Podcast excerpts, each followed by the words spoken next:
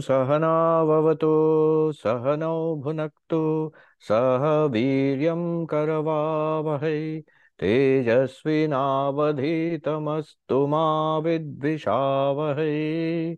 ॐ शाति शान्ति, शान्तिः। ॐ may the lord protect both the teacher and the taught together may the lord give us the results of our of knowledge May we attain vigor together.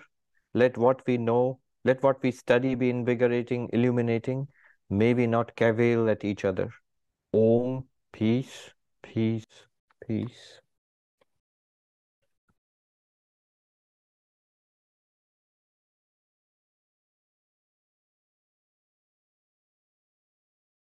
So in the Kathopanishad, we are um, on the third section of the second chapter, which is the, the last section of the whole Upanishad. The Upanishad has six sections divided into two chapters of three sections each.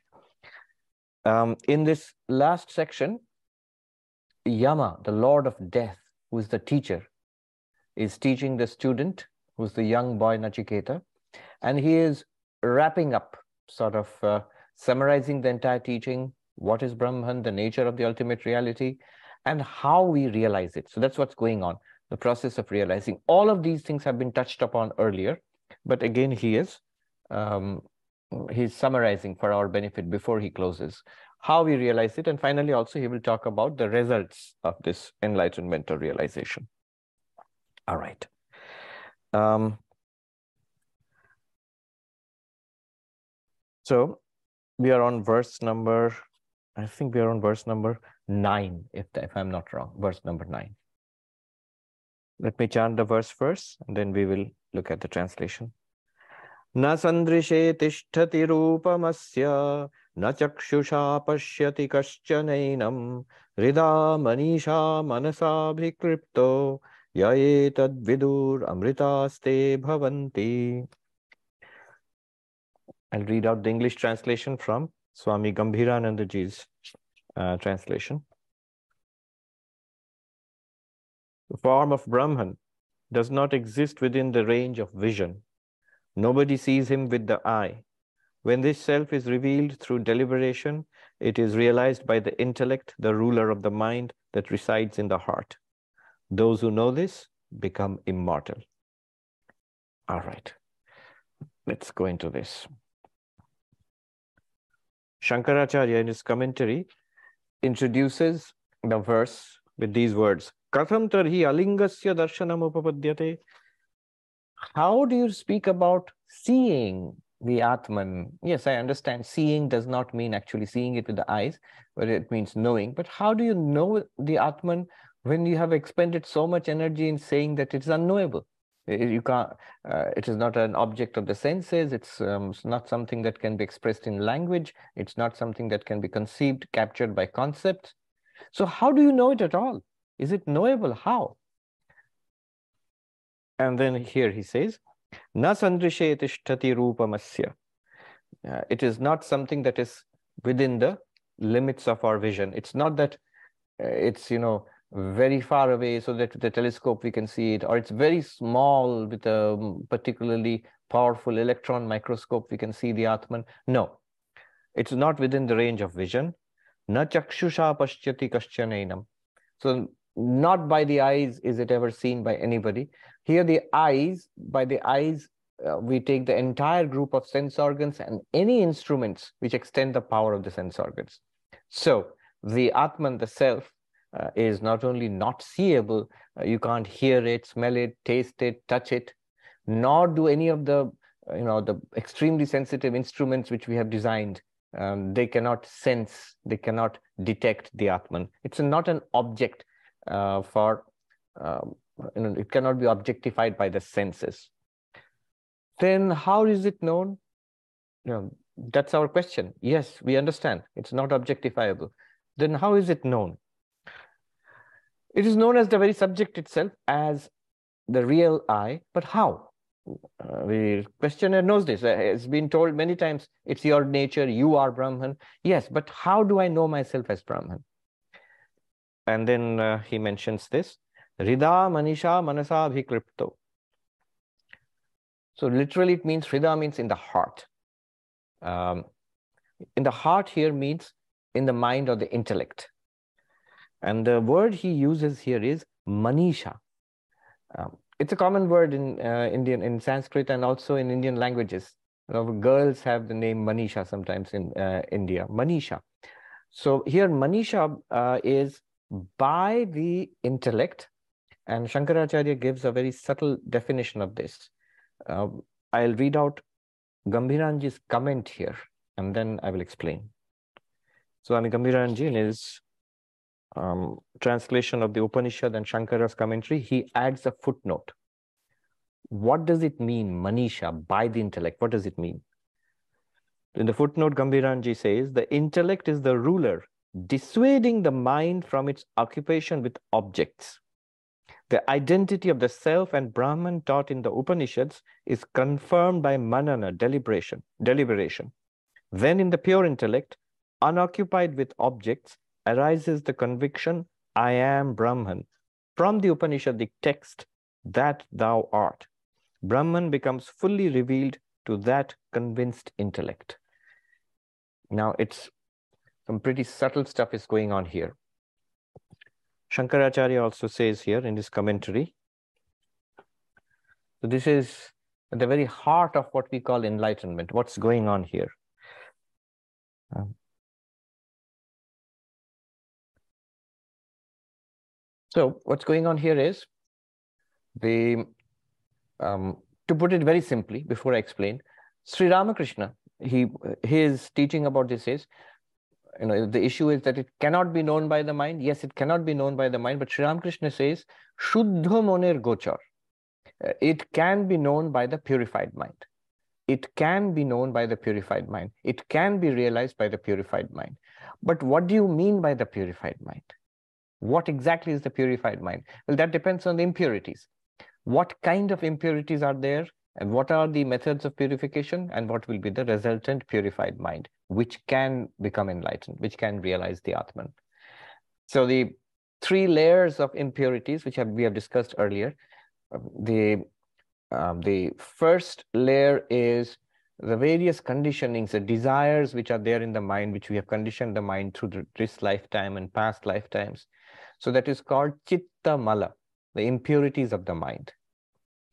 There is um, the way to counteract these impurities of the mind is through first of all an ethical life you know just basically clean up your life an ethical life. Second karma yoga not only ethical action ethical life but a selfless life. These two are not the same. A person can lead a life which is moral decent a lot of people are decent and moral people but they're not particularly selfless they're good people. That's what society is mostly composed of. But in if you're going to be enlightened, if you're going to be spiritual, we have to go further. That not only am I moral, not am I I'm trying to be ethical and do the right thing, but also selfless as far as possible. Um, karma yoga to convert our moral actions into further into selfless actions. What is for the good of all. I don't want anything out of this, and I am here just to um, you know, serve or do good or worship God through my action. Karma yoga, basically. So the karma yoga is a powerful tool for purifying the mind. So first layer of impurity, desires in the mind. Sri Ramakrishna put it very directly, lust and gold. This desire for, um, you know, accumulation, wealth and power, and uh, uh, sensuous pleasure, pleasure, lust. These two are the prime impurities of the mind, and they have to be cleansed out. That's the first level. Now, after this comes a second level of impurity. The second level of impurity is the restlessness of the mind. The mind flickers. The um, uh, Arjuna says to uh, Krishna in the Bhagavad Gita, when in the sixth chapter, Krishna teaches him meditation. Arjuna's complaint is that it doesn't work. Chanchalam hi manah Krishna. The mind, O Krishna, is unstable, flickering. Now the mind has to be quietened, calmed down, and focused. How do you do that? Meditation. um, many words are there, upasana, yoga, and uh, what kind of meditation is necessary for Advaita Vedanta at what stage or what stages we will see next. So that's the second level of practice. Impurity is the restlessness of the mind, and restlessness can be cured by uh, meditation, by calming the mind and focusing the mind. Then the third and final level of impurity is ignorance or um, an error. So ignorance, I do not know who or what I am. And then there's consequent error. What is the error? I think I am this body. I'm this person. I'm this mind. It's become sort of obvious and unquestioned for me. So ignorance and error are the final, deepest, innermost layer of ignor uh, of impurity, and that impurity is removed by knowledge. And that knowledge is born of Shravana, Manana, Nididhyasana. This is what he's referring to. Um, in the intellect, what does it, the intellect, what has it done? Each, it has to tackle each layer of that impurity. Um, it has been purified of desires. Then as Swami Gambhiranji commented, it controls the mind, dissuades the mind from running after objects. And in that um, objectless, settled mind, uh, the intellect also becomes steady. And in that intellect, he says, abhiklipta, that means manana. Manana means uh, having considered, well considered the teachings of the Upanishads. So Shravana is uh, getting the teachings. Shravana literally means hearing. So study and hearing of the teachings, having heard the teachings, having you know, downloaded that knowledge, you consider it well, to think through it thoroughly, to deliberate upon it thoroughly. From that arises conviction. And that conviction, which comes from manana, manana gives you conviction. Manana means deliberation. That conviction gives rise in this still and pure intellect, um, the clarity, the, the utter change in vision. It removes the ignorance about our real nature and reveals the nature of my own nature, nature of reality to me. And this is this utter clarity, utter conviction, and this does not flicker anymore. That is called enlightenment. So impurities have to be, Sri Ramakrishna's key is that um, yes, it can be realized, the Atman can be realized, that you are pure consciousness, pure being, it can be realized by the mind. In spite of all that we have heard, it cannot be realized by the mind. Sri Ramakrishna says, Shuddho Manir Gochar. It can be realized by the purified mind. But then it question arises, what is the purified mind? Well, then we must know what are the impurities. Three levels of impurities. Uh, impure uh, desires, impure mind is desires. The another level of impurity is the restless mind. The final level of impurity, deepest core level of impurity, is ignorance and error. In Sanskrit, agyana adhyasa. Agyana is ignorance of our real nature. Adhyasa is error or superimposition, that I am body mind. Now, these are removed by, by um, practices. What are the practices? To remove the desires in the mind, the conditioning of the mind is moral life and karma yoga. First starts with moral life and then karma yoga. Can't karma yoga go along with immoral life? No, it cannot. One cannot be um, unethical and be selfless at the same time. You would say, why not? Uh, because person is unethical, we do wrong things deliberately only because we can't help it nobody is uh, you know practices immorality as a, spiritual practice. Nobody steals lies uh, uh, murders uh, you know out of the goodness of, of their heart.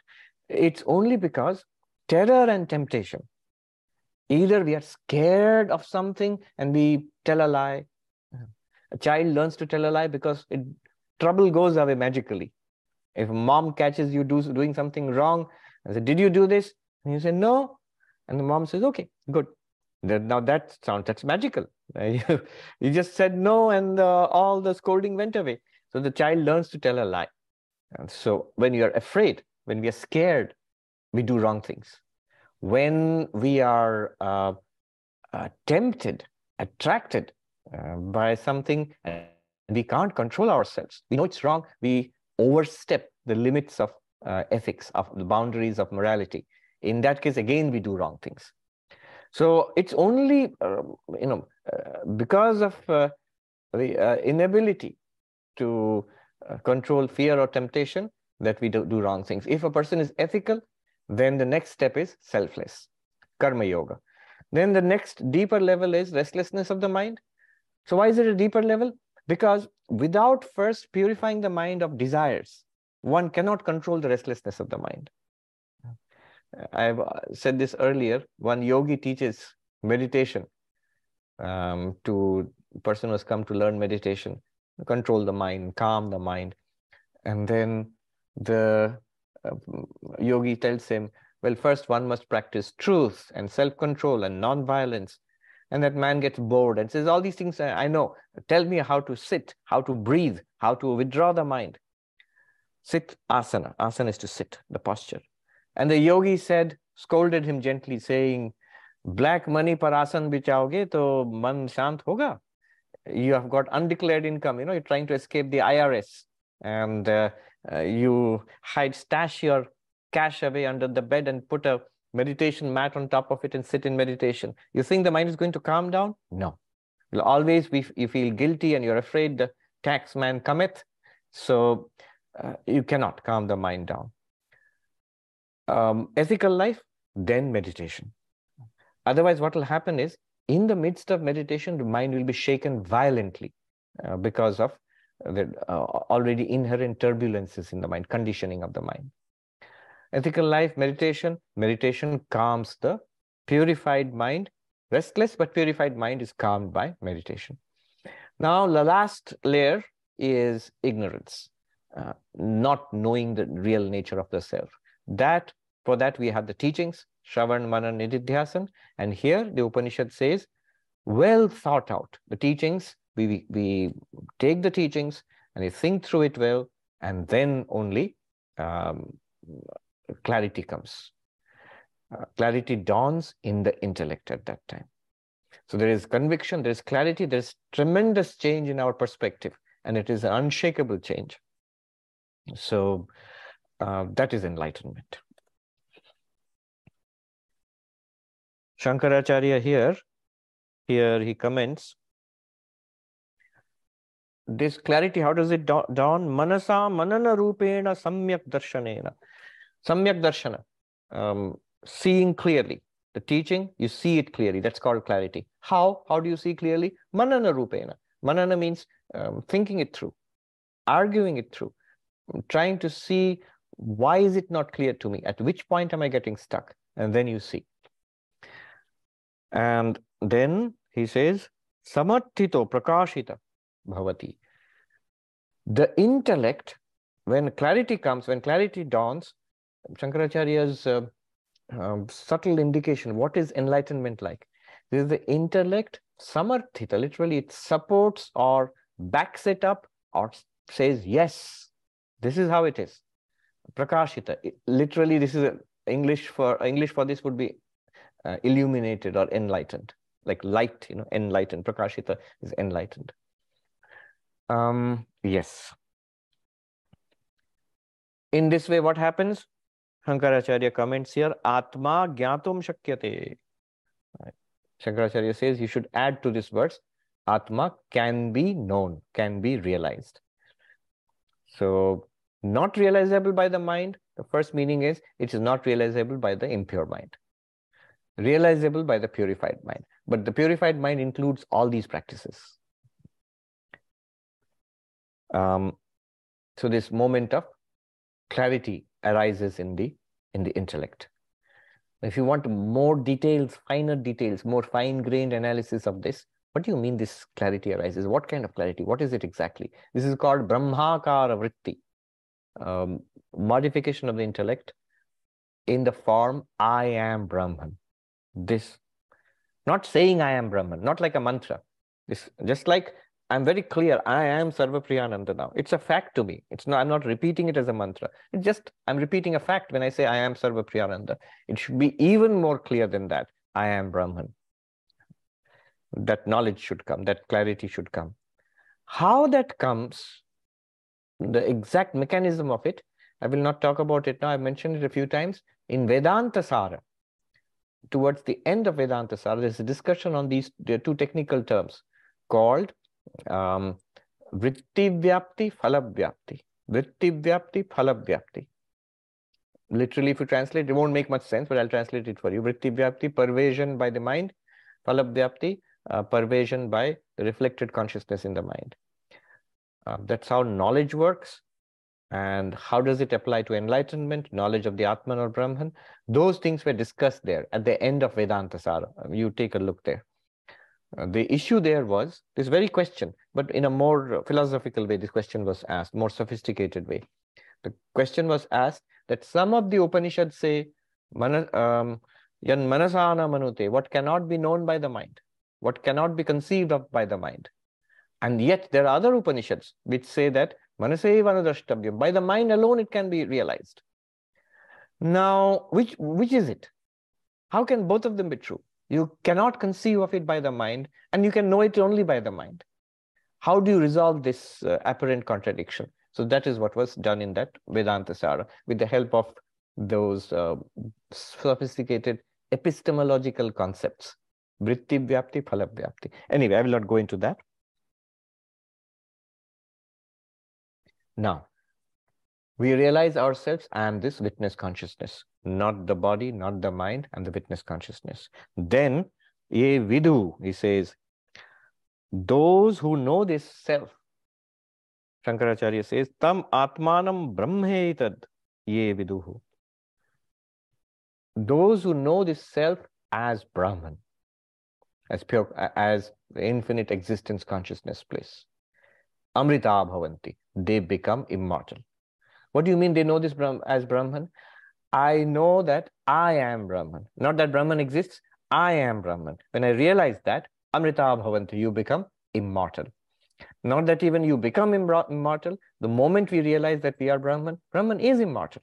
It is not born, it does not age, it does not die. It exists as infinite existence consciousness bliss. So I realize that. So by the very nature of that realization, I, I realize my immortal nature that I'm not limited in space, I'm not limited by time. Immortal literally means I'm not limited by time. That I'm, I'm not born and I do not die. I do not change in time. Let me put it this way. One, uh, it'll come a little later, but let me just tell you right now. A simple way of understanding Advaita Vedanta is um, you realize first of all we we take it for granted or take it on faith that there is such a thing as an um, unlimited existence consciousness bliss. That's not enlightenment. But that we learn from the upanishads from the texts that then absolute reality exists. How do you know that i am taking it on faith i've been told that i have read about it that's one side the other side is I know I exist. Nobody has to tell me that. My own existence is indubitable. That's what Descartes discovered when he had this, uh, you know, uh, his uh, investigation into what can be doubted and what cannot be doubted. He found out only one thing cannot be doubted my own existence. So, my own existence is undoubted. This one undoubted existence, but the problem is, I have no doubt about my own existence, but the problem is that this existence is beset by problems. I exist, surely, but I'm a limited person. I am born and I age and I die. Uh, I, my knowledge is very limited. My abilities are limited. My successes and um, in my life are limited. My failures in life are limited. Thank God my failures are limited. It would be terrible to have unlimited failures. So my very existence is a very limited existence, full of problems, full of sorrows, full of frustrations. So this I exist surely, but it's a limited existence, problematic existence. And now I have been told about Brahman, problem free. You know, what, what problem does Brahman have? Infinite being, infinite awareness, uh, infinite bliss, no problem at all. But that existence I'm taking on faith, that Brahman, such a thing is there, I'm taking on faith because I'm, I have read, read it, I've been told by spiritual masters that some absolute reality exists. Fine, problem free reality. Now, what Vedanta does is to show that one indubitable certain existence, which is you, is actually this limitless uh, existence called Brahman. Let me repeat that. My own certain existence and that infinite existence are one and the same existence. This is what we realize. Advaita Vedanta shows us step by step. It, it enables us to appreciate that the one thing which I am certain about, which nobody has to teach me, I exist, takes that fact alone and shows that I exist is an infinite existence, which has no problems. Problems are there at the body level.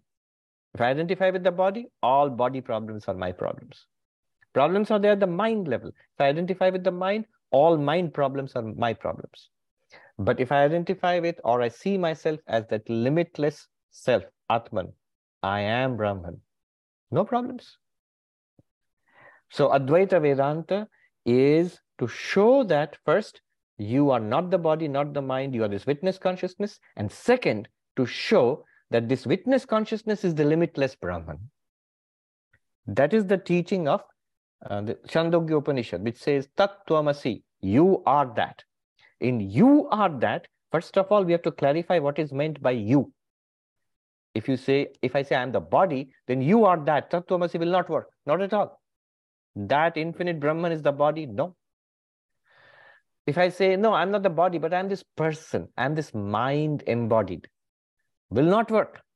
Uh, that ever changing mind, subject to ups and downs every moment, is that Brahman the absolute reality? No. But I am the non object, pure subject, witness consciousness. That is Brahman. That is much easier. It will work. That, that statement, that teaching will, is much easier to understand. In Hindi, they say, "Thik thik baithega." It will, it will um, be set properly, that teaching. Uh, to say that you are limitless. Clearly, the body is not limitless. It's right here. Where is it? Uh, the whole universe is vast, the body is tiny. The universe is long lived, body is short lived. The body is vulnerable. Little COVID can destroy it and cause a lot of suffering. Mind is even more vulnerable, even more changeable. But the consciousness to which the body mind appears, is that limited? Does that grow old? Does is that does that grow to up go through ups and downs? Unhappiness and frustration? No. Not as a matter of stipulation, not as a rhetoric, but I come to see that that's so. That is Brahman. That's what uh, Vedanta wants to tell us. And if you realize that, this very Atman, the self as Brahman, is, he says, uh, Amrita Bhavanti. You become immortal, become immortal figuratively only, you realize you always were immortal. Atman is Brahman. You know, often Advaita Vedanta, if you in English summarized as Atman is Brahman. Just a couple of days back, somebody told me, um, oh yes, I know who it was. He said to me, he's a techie. He said to me, do you know that uh, the founder of that AI company, the Chat GPT, um, Sam Altman or something?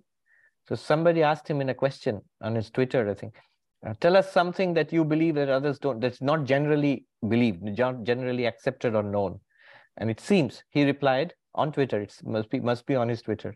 He replied, Atman is Brahman. I believe that. I wonder if he's, it sounds like a non-dualist, an Advaitin. Now, how does this moment of enlightenment arise? When I realize Atman is Brahman. Um, Shankaracharya asks this question when we in his lead into the next verse. Sarhit manit katham prapyate iti tadartho yoga uchyate. Shankaracharya says this moment of enlightenment, although the exact words he uses are more uh, profound than that, uh, sit in the heart. This intellect, which shines with the clarity, I am Brahman, how does that arise? For that purpose, he says, now yoga is being taught, meditation is being taught. So now the next two verses, 10th and 11th verse, are teachings of meditation, yogic meditation, in order to attain this realization. All right, now we'll see. 10th verse. यदा पञ्चावतिष्ठन्ते ज्ञानानि मनसा सह बुद्धिश्च न विचेष्टति तमाहुः परमां गतिम्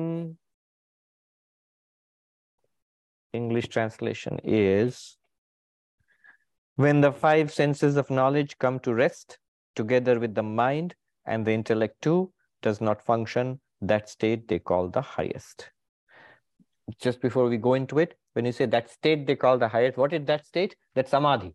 He's talking about samadhi here. So samadhi is the highest. Shankara, uh, Gambhiranji Maharaj here, he adds an important note. Samadhi is not the highest. Uh, it helps you to attain the highest, which is realization that you are Brahman.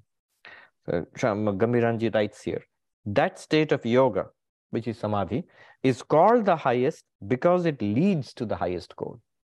What is the highest goal? Realization, aham brahmasmi. I am Brahman. What helps there? Samadhi helps there. It's a powerful help, very powerful help. So what is that samadhi and how do you attain it? That is given here. The teaching on meditation is given here. Whole process is not given. Um, what we are trying to do in meditation, that's pointed out. That's taught here. Basically, the culmination of meditation, the, the deepest meditation, description of that is pointed out here.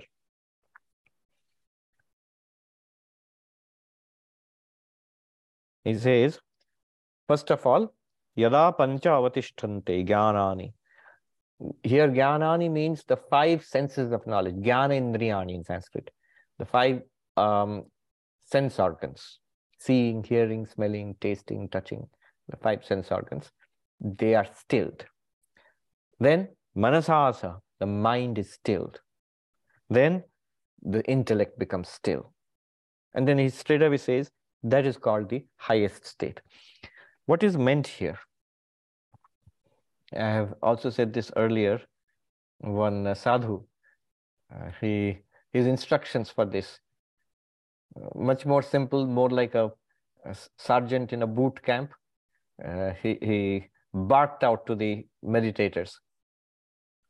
Hilomat. Hilomat means don't don't move, don't shake. So they're all sitting rigid, straight. Bolomat, don't speak. Then third, sochomat, don't think. From outer stillness to inner stillness and inner innermost stillness. Basically, stillness. Stillness, um, the mind is so delicate, it has been compared to a bowl brim full of water, filled to the brim of, with water. If you're holding such a bowl, uh, you have to be so careful not to spill a single drop. Uh, so first of all, you have to be very still. One thing which disturbs the mind immediately is movement of the body. So first, still the body, sit still. That's why sitting is good for meditation. There is walking meditation, I know, but sitting meditation is the best. Then the senses have to be quietened. Now, senses have to be quietened means that's why eyes are closed or half closed because fully closed sends a message to the mind that it's okay to fall asleep because that's the mind thinks that closing the eyes means that it's time to go to sleep. So half closed or looking down there um, at the mat or um, yeah or closed. So close the eyes. Do not hear. So a quiet environment is highly recommended. And then smell, taste, touch a neutral environment so that the senses are not, uh, they don't kick into action. Our mind is mostly engaged with processing sense inputs.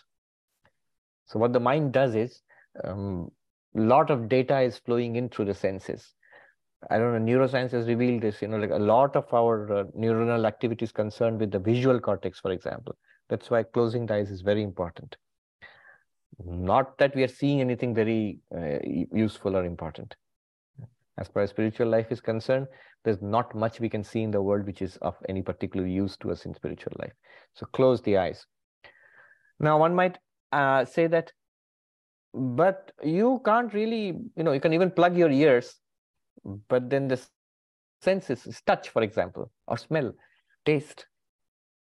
What do you have to do? Do you have to go into what is called a sensory deprivation tank? So where all the five senses are dulled, uh, are, are, they do not get any major impulse. No, here is a secret.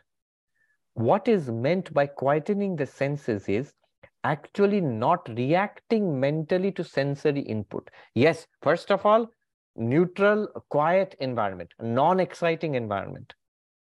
So a meditation room, uh, a temple is good. But after that, even then there will be sounds. And you notice when you're meditating, you become much more sensitive to the slightest disturbance also. You're meditating, and the person next to you meditating, if that person snores, and that your whole mind will be occupied with that person snoring now. The mind becomes more sensitive. So the the strong uh, principle to drive into the mind is not to react to sensory inputs. Whatever sound comes. Um, there's a story, it's a Sufi story of a man, a Muslim, who was praying, and uh, this girl who was going to meet her beloved, she uh, ran or looking for a child or whatever, she ran past him and not knowing that this man was praying. So her cloth brushed against him. This man was very annoyed. And then the next time she came back on that path, the man scolded her. That, Don't you know, I'm praying to Allah, I'm praying to God. Uh, aren't you ashamed? You're not even, um, you know, aware of what's going on around you. And then the girl said, I was thinking of, you know, my child, and I didn't even see you. I was so focused on that. You are thinking of God. How can you be so aware of so many different things in the world? that somebody ran past you and slightly the cloth brushed your cloth. How are you so aware? Uh, yes. Now the mind has to be uh, uh, you know, the principle is don't react to sense inputs. The moment the mind doesn't react to sense inputs, the senses are quietened. You see, it, it is senses are in that sense, uh, in, in that sense, innocent because they're just processing information. They're collecting information. Um, it's the mind which gets disturbed. When the information comes in, we see something, hear something, smell something, and a touch, and that disturbs the mind. That throws the mind. It's like a lake. You throw a a stone into a lake, it sets out ripples. So the mind gets disturbed. Now, make an effort not to let those disturbances spread in the mind. You will see after some time the sensory inputs don't don't matter. In Buddhist meditation, vipassana camps, and all, I'm told that uh, you know you sit for long hours, and in initial phase, lot of disturbances will come although it's a very quiet environment, your body itself will set up so many disturbances. So you're asked to make an effort not to keep on reacting. There's a little scratch, you scratch that. The little ache, you start adjusting for that ache. Don't do it. As far as possible, don't react to um, you know, sense inputs. And the amazing thing that will happen is those things will go away after some time. Uh, you make a breakthrough, you push through that, you make a breakthrough. It will not disturb you after some time. It's a kind of little bit of mischief that if you have a child or something, a little child, uh, to attract attention, they'll be up to all sorts of antics. If you don't respond to it, after some time, the child will go to sleep, will will get, get tired of all of that. So that is the way you handle the senses. This is called pratyahara. Pratyahara. Ahara means to take in, to eat. We're basically not only eating food, we are eating the world through our senses seeing, hearing, smelling, tasting, touching. Pratyahara, not to eat, to pull back from eating with the five senses. If you don't do that, there's no possibility of meditation. Now, the next is manasam. The mind itself should be quietened. Not only one must not react to the inputs from the senses. Remember, already it's a quiet place, a meditation room, a temple, some place, which is not disturbing. I'm not asking you, they're not making impossible demands of us that in the middle of a cinema hall or in Times Square, you have to sit down and that's also possible. That's also entirely possible, but not in the beginning. In the beginning, you have a good environment, like a meditation room or a temple or something. In a good environment also, you have to make an effort to withdraw from the senses. Uh, don't react to the senses. That's level one. But once you have done that, you're not reacting to the senses, another level of mischief arises. The mind in itself, um, who was that? The one who wrote um, the, the, quote, I remember the quote from a Beautiful poem, epic poem. The quote is this The mind by itself uh, can create a hell of heaven and a heaven of hell. Milton, yes. So, Paradise Lost, in fact, I think maybe it's from Paradise Lost, probably. So, mind in itself, but the mind in its own place can can make a heaven of hell, a hell of heaven. Um, now, the mind will start doing that, creating a heaven or a hell. Hell is our anxieties, our problems, uh, it'll tell you, why are you wasting your time sitting quietly? You have lots of things on your to-do list. Get up and get busy. Uh, or it will create a heaven. So wonderful, lost in a world of uh, expectations. This can happen, that can happen. Oh, you know, looking forward to a wonderful time or looking back to a wonderful time which you had. Heaven or hell being created by the mind. Stop that. That is the silence of the mind. Stop doing that. Then the third level then what will happen is the intellect. Buddhishcha naviceshtati. So the intellect which was trying to do all these Vedantic inquiries, not the body because of these reasons. You know, the body is changing. I am the unchanging experiencer of the changing body. The body is an object. I am the um, uh, experiencer of the object. The body is not conscious. I am conscious of the body. So many intellectual, you know, inquiries were being conducted stop that now. Now you have what you want. You know where you're going. So stop the movements of the intellect. That cannot be stopped. The still and luminous intellect, it cannot be stopped until the senses are quietened and the mind is quietened. Until you don't react to external inputs, there are no external inputs uh, from the senses, and there are no internal inputs from the mind also. Then there is no more food for the intellect to chew upon. And the Vedantic inquiry which is going, you've completed it, stop it now.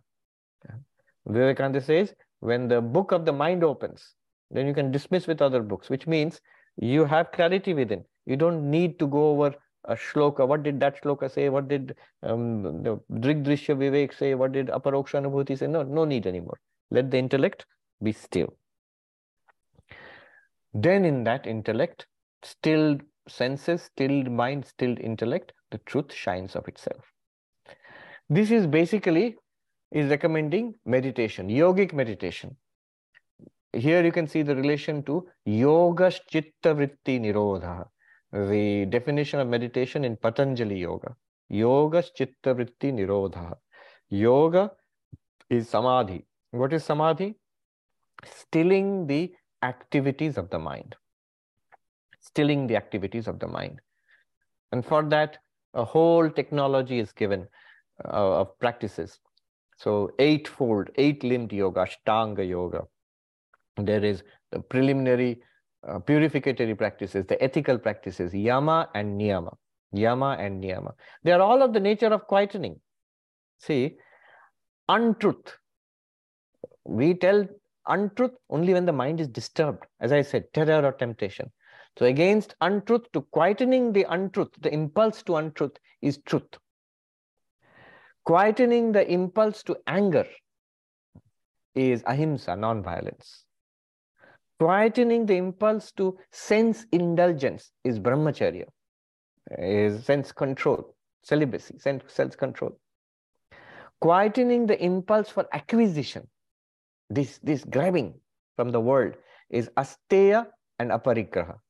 These are the five limbs. Asteya means non-stealing. Aparigraha means non-acceptance, non-accumulation. So notice all of these five, we take them as moral practices, but they're all of the nature of stealing, quietening. Um, so yama and niyama, they're essential for uh, moral purification. Then the third component is um, asana, physical uh, stillness. Then there is pranayama, breath, control of the breath, rhythmic deep breathing. Why? There are many, many techniques, the whole range of techniques. You can always learn many of them from your local yoga instructor. Why this breathing? Because um, in order to control something very subtle, you need something which you can control. Directly trying to control the mind is like trying to control wind. Arjuna says this to Krishna in the sixth chapter. Vayoriva sudushkaram trying to control the mind in meditation, oh Krishna, as you're telling me, is impossible. It's like trying to control the wind. Now, there is a way in, in between the physical body and the mind is breath, prana. And breath we can control. So breath control techniques are there. How, what good will it do? Because the breath is connected to you in the, in the, in the physical body and to you as the mind. In between, the breath is connected to both. So by quietening the, catching hold of the breath, one can eventually quieten the mind. You know, very excited, angry, you'll see breathing changes. Very dull, breathing changes. Very focused, breathing changes. So, but, and by changing the breath, one can focus the mind. That is pranayama. That is the um, fourth component. The fifth component is pratyahara, which is where he has started this verse, controlling the senses. Controlling the senses means, first of all, quietening, and second, mental level, not reacting. Not reacting. Then the next level is the last three stages of, uh, the final stages of meditation. Dharana, Dhyana, Samadhi. Dharana is focus, Dhyana is meditation, Samadhi is complete absorption, the deepest level of meditation, which is what he has mentioned here. Dharana, Dhyana, Samadhi. So eight limbs, all of it is, you can see that that is what's indicated in this verse. Um, Sri Ramakrishna gave some wonderful examples of uh, how to meditate. So the, it's like a parable, but it's very useful when you're trying to meditate. So he gives the example of, um, uh, the, he says, the village women going to get water from the well.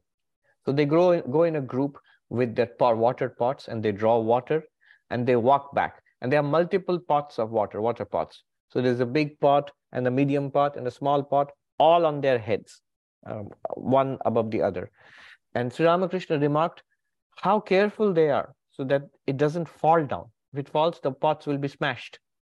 And yet, he says they are walking and talking with each other. They're walking and talking with each other, you know, exchanging the gossip of the village, whatever. But first and primary concern is the water pot should not come tumbling down from their heads. They're full of what it. We will, we will, we won't manage it. It'll be so difficult for us. For them, it's second nature. But the primary attention is on the water pots. Similarly, the primary attention should be the alertness that the there should be no turbulence from the senses, no turbulence from the mind, and no activity of the intellect at that level. That kind of attention. Remember the women carrying the water pots. Another example he gave uh, was um, of the um, balance. You know, if you go to, even now in a village shop, um, whatever you want, so they will like maybe rice. They will put what you select on one pan, and on the other pan they will put the weights. So the balance, um, uh, you know. Now, Sri Ramakrishna, he says, you notice, where, whichever side is heavier, that, that pan goes down. Now, on the one side is the world, the other side is God. And what happens is the our the mind is weighed so much on the world side that the mind it always goes down on that side. So you need to put more weight on this side. How do you put more weight on this side? Meditation, prayer, japa, whatever, so that your mind becomes pulled to this side, towards the God side. That's another example. Um, there is another example he gave, but that's a very, uh, I mean, sort of slightly outdated because you don't see that in villages anymore. Threshing the grain. So the um, lady of the house, she is with her foot, she's using, you know, pedaling the machine, the, the thresher. And with another hand, she's shoving the grain into the thresher and she's holding the baby at her waist with another hand. And she's talking with the customer who has come oh, to whom she's selling and she's telling him you owe so much from the last time. And so all of this is going on. But sri ramakrishna says that she's first and foremost careful that her hand doesn't get crushed under the the pile of the, the movement of the thresher. It'll it'll be crushed if she doesn't take it out in time so that's first and foremost. And then everything else is going on. How to keep the mind on God in the middle of activities, let alone meditation, in the middle of activities. So he has these, all these wonderful um, uh, examples for uh, keeping the mind on God. So for example, keeping your mind on the water pot, what would, what would you what would be in place of the water pot? It could be holding the mantra in your mind in the middle of activities. Try it. You can hold the mantra in your mind in the, in the midst of most activities. And if those act, some activities are there which require full concentration and you cannot keep the mind on the mantra, Sri Ramakrishna gives an example for that also. The compass needle. He says, the compass needle always swings around to a north-south direction. So you, you flick the needle, it'll go around and again swing back to the north-south direction. So your mind, it swings around because of the pressures of the world, but the moment the pressure is let off, it'll again swing back towards God. So make your mind like that, the compass needle. So these are wonderful examples which Sri Ramakrishna gives.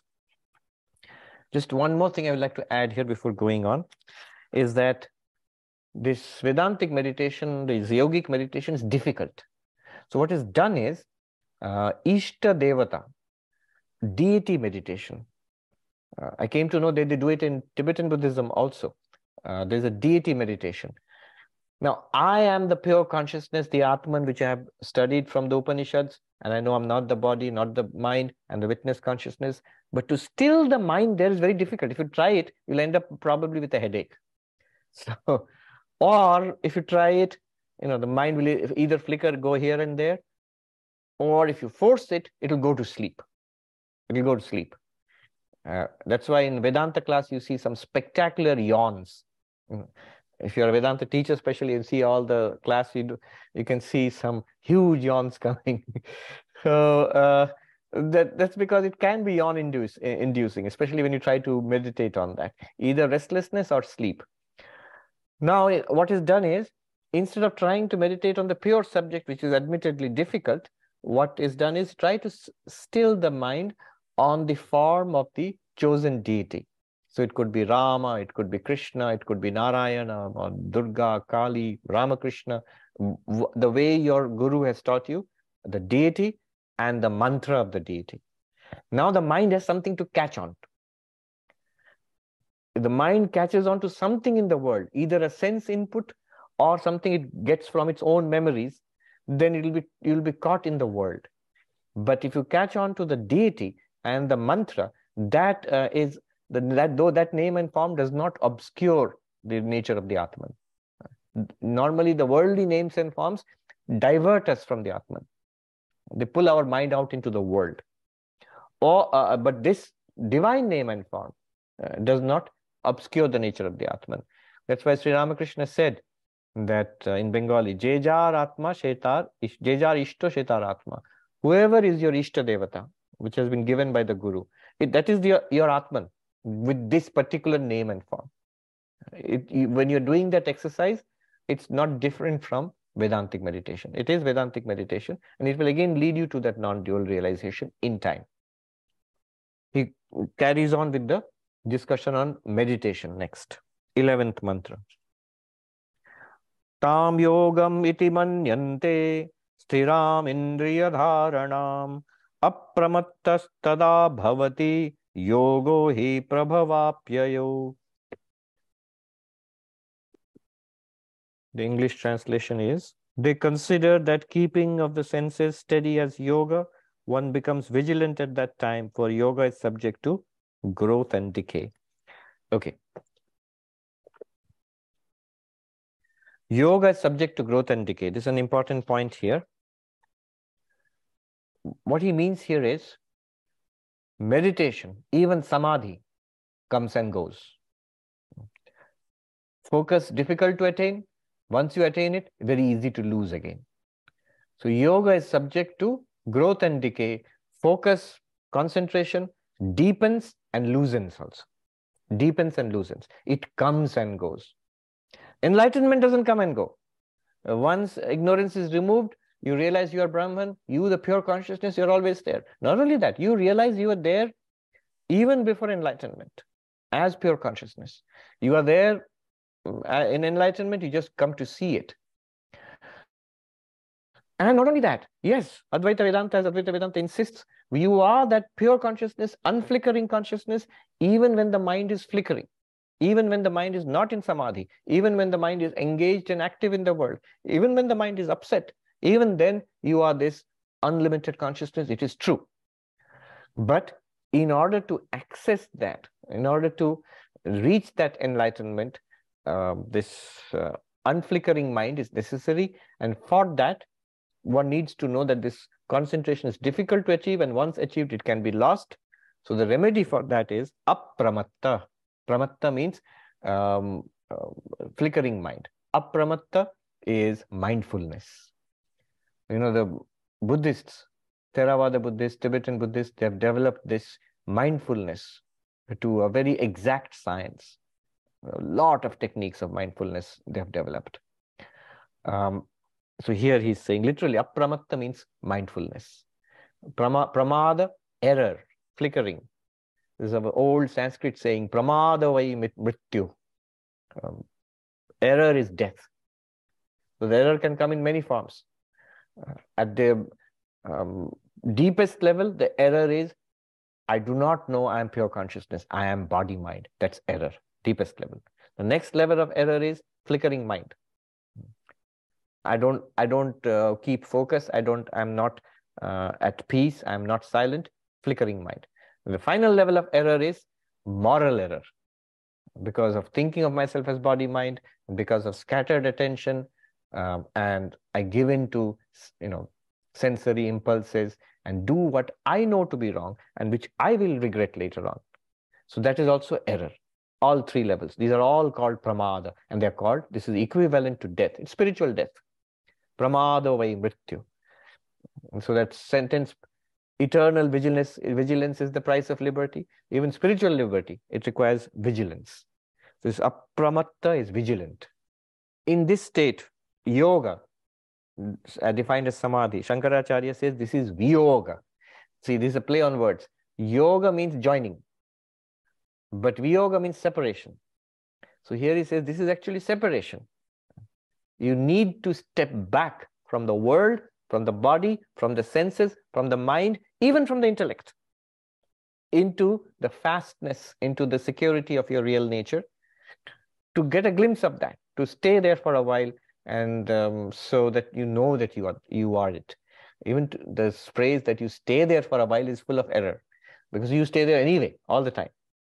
But the mind convinces us that oh, I was there in samadhi, but now I've lost it again. So here he is uh, talking about the practice of mindfulness. Why mindfulness? Because focus can be gained and lost. Therefore, one has to be mindful. Uh, Shankaracharya, he says, यदैव प्रवृत्ति प्रवृत्त योगो भवति इति न हि बुद्ध्यादि चेष्टा भावे pramada sambhavo asti. So this mindfulness is, he says, is a preliminary practice and goes on to up to samadhi. Why? Because in samadhi, when the senses are stilled, when the mind is stilled, and the intellect is not active, there's no question of error. Error is not possible. Uh, flickering is not possible. Already they have been stilled. But to achieve that state, mindfulness is necessary from the very beginning. What is the beginning? From the stilling of the body, stilling of the senses, stilling of the mind, and then quietening of the intellect. Mindfulness, mindfulness. Every moment, mindfulness. Look at Sri Ramakrishna's teaching about the women carrying the water pots on their head. It's actually mindfulness, moment to moment to moment, careful mindfulness, and a habitual mindfulness. That's the beauty of that example. The women have made it habitual.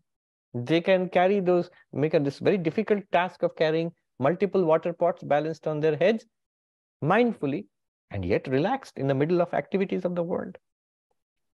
That's a really good example. Hmm he uses a nice term here, Shankaracharya. He says, in order to prevent the decay of meditation, what is the decay of meditation? The loss of focus. You have carefully built up a stillness and it is always uh, subject to uh, loss. In order for that, mindfulness is necessary. I'll just add here, in the beginning, we will notice these four stages of meditation. Stage one is focus. Whatever meditation you're doing, you may be meditating on the breath, you might be, may be meditating on uh, Ishta Devata, the, the chosen deity with the mantra, or even trying the uh, Advaitic meditation of not body, not mind, witness consciousness. Whatever it is, Stage one will always be focus. We make an effort to focus. Step stage one. Stage two, distraction. Stage three, wandering mind. Stage four, you recognize the wandering and bring it back.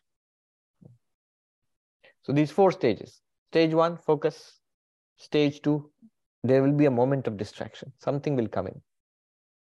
Mindfulness will prevent that. But if you're not mindful, it'll happen most of the time. Distraction comes in, then the result of the distraction will be the mind will move after that distraction. Wandering mind, stage three. And that can last for minutes, several minutes. And then suddenly we realize the stage four comes. Stage suddenly we realize, oh, it's wandering. I have to think about, I have to focus on the breath, or I have to focus on the mantra, or I have to focus on not body, not mind, witness consciousness. And you bring it back again. Again, it will be lost. So this is the four stages in which it goes through. This is called the decay of awareness or decay of meditation, which Shankaracharya mentions. To prevent that, mindfulness is the weapon. Um, all right. One important comment here, and then we will see the questions. What is the role of meditation in Advaita Vedanta? It's useful at two different levels. One is um, as a preparation for Advaita, uh, for Shravana, Manana, and Nididhyasana. Even before Shravana, Manana, Nididhyasana, one needs a focused mind to attend to the teaching. There's no use going to a teaching on Vedanta and not listen. It just goes through one, as the teachers say in India, you know, it goes through one year and comes out through the other year but it doesn't stay in there. So uh, focused listening requires meditation. Uh, this is in the preliminaries of Vedanta, the fourfold qualifications. Uh, Viveka, Vairagya, six treasures, and uh, Mumukshutvam, the desire for liberation. Discernment, dispassion, the sixfold treasure or sixfold discipline, and desire for liberation. In the sixfold discipline, if you remember, there is Shama, quietness of the mind, dama, control of the senses, then uh, Titiksha, spiritual fortitude, holding on to your practice, and then Uparati, withdrawal from too much engagement with the world, then Samadhana, focus.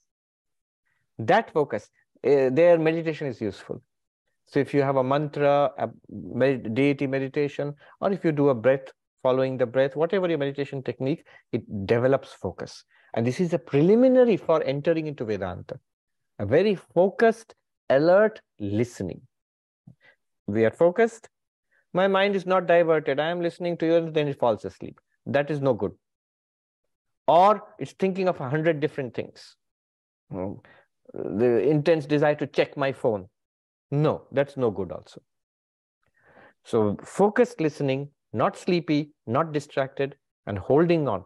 It's difficult. Uh, we have this attention span problem, you know, 15, 20 minutes and listening or studying for hours together is difficult actually. So mm, for that, preliminary meditation is necessary. That stage one when meditation is required.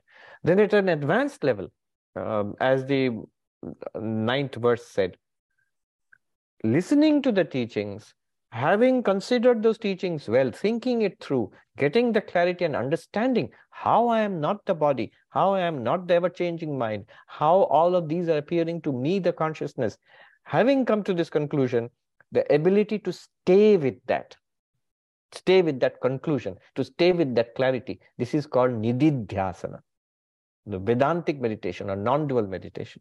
At this level, also, meditation is necessary. And the um, technique, technology is the same. You need to sit, you need to regulate the breathing, you need to withdraw from the external world. Dharana, dhyana, samadhi. Focus, meditation, and then samadhi. There's so much to it. The savikalpa samadhi, the nirvikalpa samadhi, and all of that. And as uh, Gambhiranji Maharaj noted, even that meditation, the higher meditation, nididhyasana, that's also not the goal. It is uh, a means to the goal. What is the goal? Aham Brahmasmi. I am Brahman. That realization. All right.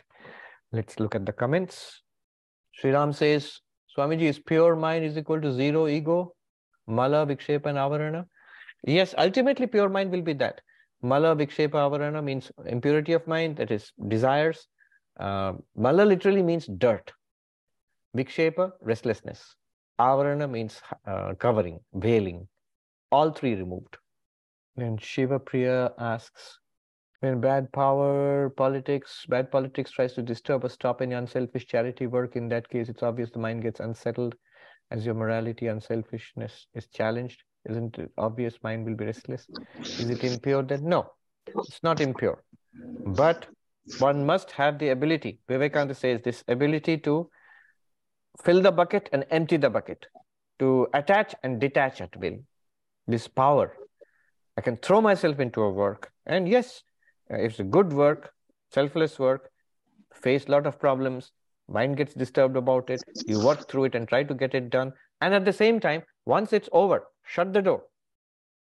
Shut out the world. You put um, one Swami used to say, you put on your chest mentally, visualize, no admission. No admission to what? To the world.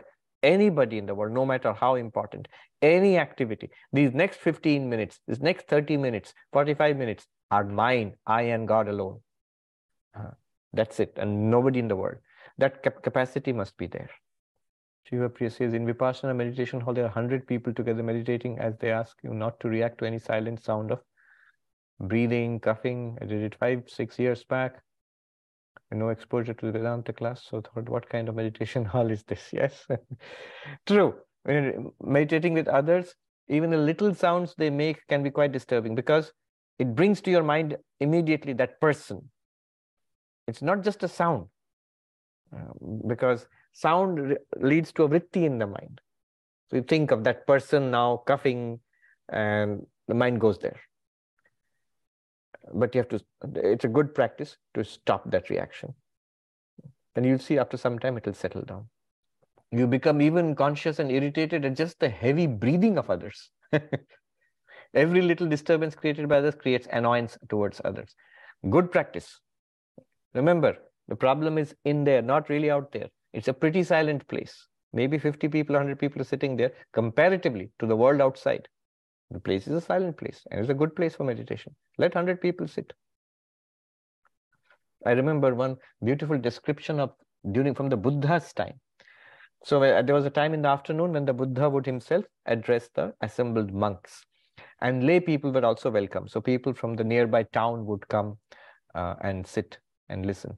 So one king or rich person who came left an account and he says, quite apart from the, the teaching that the Buddha gave, he says, I was most impressed by this gathering, hundreds of monks sitting around the Buddha in utter stillness. No one sneezed, coughed, or even moved a little bit. That, he says, was most impressive for me.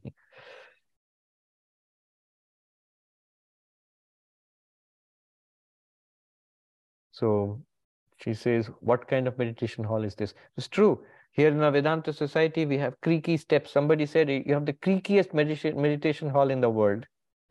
Anybody who goes up and down the steps, you can hear it creaking. Andrew says, isn't Brahman consciousness higher than unity, unity higher than beginning self-realization? Are these different terms used than used in Vedanta? Mm, um, eh, let's put it this way. Upon making the breakthrough, one realizes that at the heart of all this diversity, there lies oneness. That is Brahman, and that is you. That oneness is your inner reality. This at that level, this entire universe is one reality. Everybody is uh, is one with you, or you are one with everybody and everything. So that is that oneness. You're not thinking that everybody is one. You're not thinking that we are all one. It's not, it's not a thought at all. You can let go of all thinking at that level. Parul says, will the guru give the mantra diksha as well, suggest Ishtadeva to meditate upon? If I do visualize a deity to calm my mind, can I continue or obey my guru once I have been granted the grace? Yes, the guru will suggest the deity and the mantra. Uh, but if you have a particular preference, before the diksha, you should talk with the guru that maybe in my family or in my community, I have practiced, or in my tradition, I have practiced this for a long time, and I would like to continue. Suppose you are meditating on Shiva, and you would like to continue meditating on Shiva. So before the in, in, uh, initiation, you have to ask the guru whether the guru will be willing to give a Shiva mantra or not. That also all depends. Ashish says, when the eyes are open, seeing Brahman with open eyes, the yoga of meditation of stilling the mind sounded like it would illuminate witness consciousness. However, to see Brahman in all objects, the practice to be done in the state of stillness with eyes open. No, this is for making the breakthrough and realizing I am Brahman. Seeing Brahman in everybody with open eyes is not a practice. Brahman is everywhere. How do you see the water in um, all the waves with the open eyes? You see it because you know that it's water. Knowledge tells you that. With open eyes, you will see exactly what everybody else is with open eyes is seeing. You will see people and dogs and cats and the sky and the earth and buildings exactly like that. But that all of it is Brahman is clear to you because you have you have made that breakthrough. You realize that Brahman alone is all of this. It's not that you're practicing seeing Brahman in uh, all beings. Um, yeah. So this is important.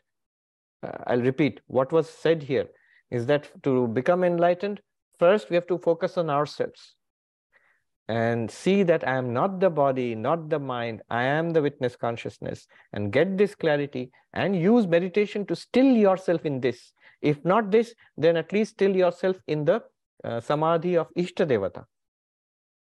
And then next, this witness consciousness, which I have realized myself to be, this is the infinite Brahman. After we have done that, we will realize when we come back to this world, we will realize that whatever we see, whoever we see, are nothing but Brahman. It's that same reality.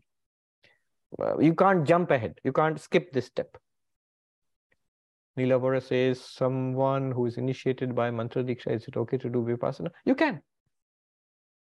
In our tradition, there is the no, uh, you know, obligation not to follow some any other technique. As long as you do your mantra japa morning and evening, one can, um, at least the minimum, one can take up any other kind of practice. If you find Vipassana helpful, why not? Peter says when one sits down to meditate, who is it that sits in meditation? Is it the body or is it pure? If you physically sit down, the body sits down physically, obviously. Quieten down, the senses quieten down. Still it, the mind is stilled. You are pure consciousness.